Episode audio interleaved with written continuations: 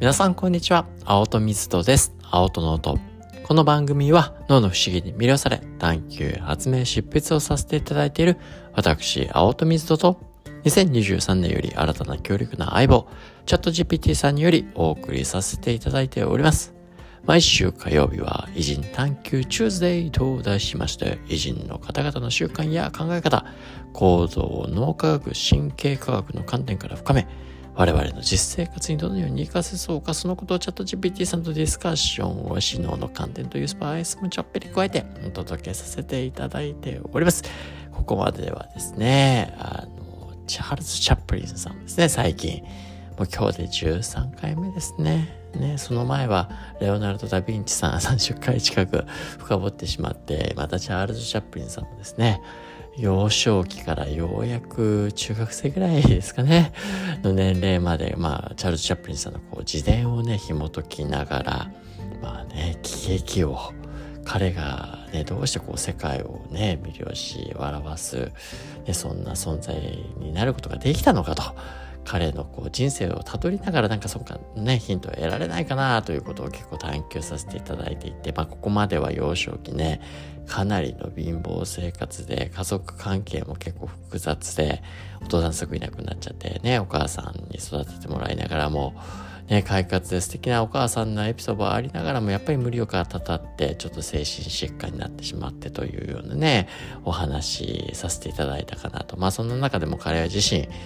ね、こう自分が俳優になるよという夢はですね、諦めないで、常にいろんなね、もう若くしながらいろんなお仕事をね、10代、10, 10歳、10歳、12歳、ね、もう小学生から中学生ぐらいになるぐらいの時でいろんなお仕事をしていて、で、まあただそのね、諦めないでね、こう、俳優のね、仕事を斡旋所に通い続けて通い続けて、ね、その甲斐あってようやく、ね、仕事を手に入れることができたぞと。ね、12歳、12歳、12から14歳ぐらいになるとですね、その本当努力の甲斐があって諦めないことがあって、前回ね、そんなお話をしたかなというふうに思いますけど、安定したね、収入がようやく、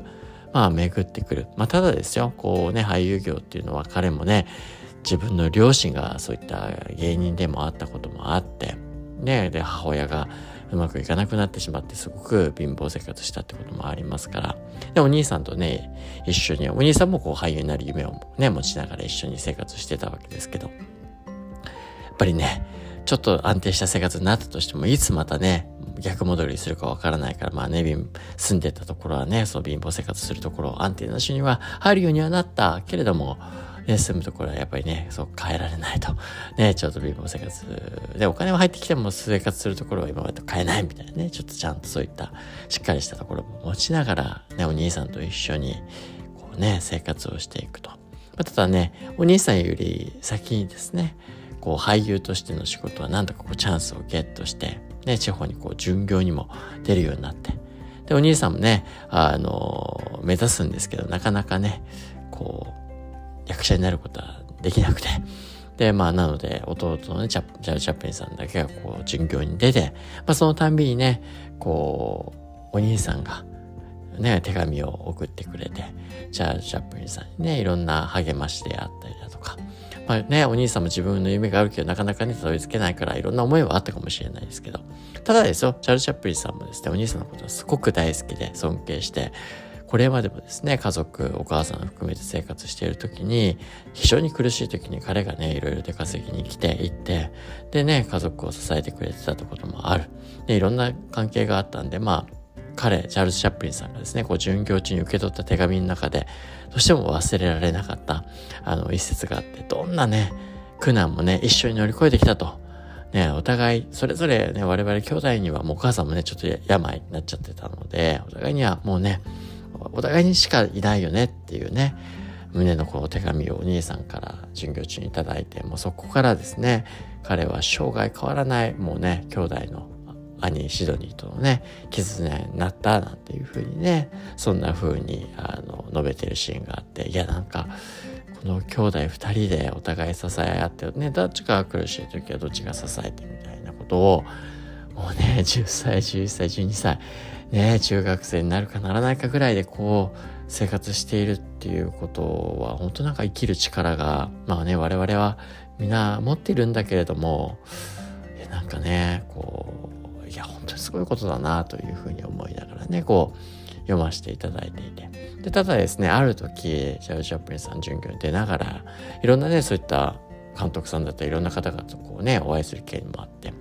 たまたまこうねお兄さんにも 役をねお願いしてで実は仕事を得るようになっていくっていうねあのなんでチャール・チャップリンさんのこうね働きかけによってお兄さんもね俳優としてのお仕事を得るようになっていってまあそうするとある程度ですね2人で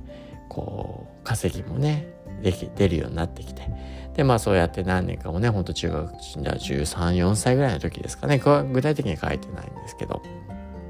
お金もね安定した稼ぎになってったわけなんですよね。でそんな頃ねあの母親の花さんはですね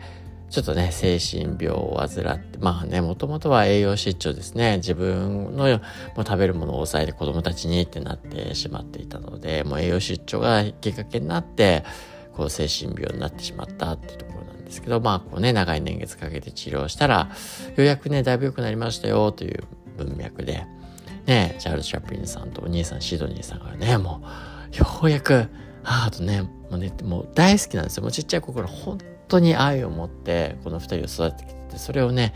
あのもうつぶさに記すようなねあの辞典の中でもこの母への愛であったりとか母がどれだけ我々の、ね、ためにやってくれたのかっていうことがですねあの書いてあるわけなんですけどその母をねようやくこうね自分たちとね病院に出て暮らせると。で、なおかつですよ、二人が安定した稼ぎをし始めていたので、兄弟揃って。ね、ちょっと素敵な家にしてね、でそこに素敵なね、お花だったりだとか、食事なんかをですね、用意して、家に招き入れると。まあ、ただね、こう病が治ったといえば、なんかこう久々に会った瞬間も、ちょっとね、ぎこちないような感じ。やっぱりね、昔の母ではなくて、あの、ね、なんか、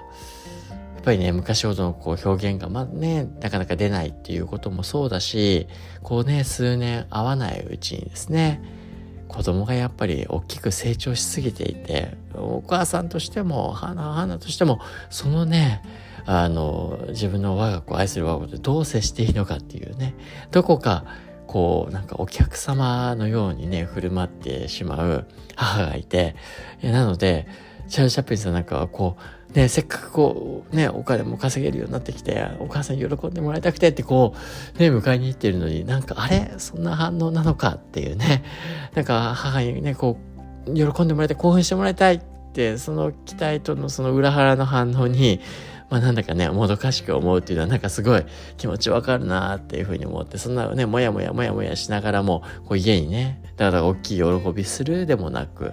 こう母を招いていて。ででもそんな母がですねそんななんかこうなんていうかうんってなってるね察したんですかねチャールズ・タプリのシドニーさんのね様子を。お母さんがね私は生きているだけで幸せなんだっていうことをね述べたでその瞬間ですねあはとこれが母だと。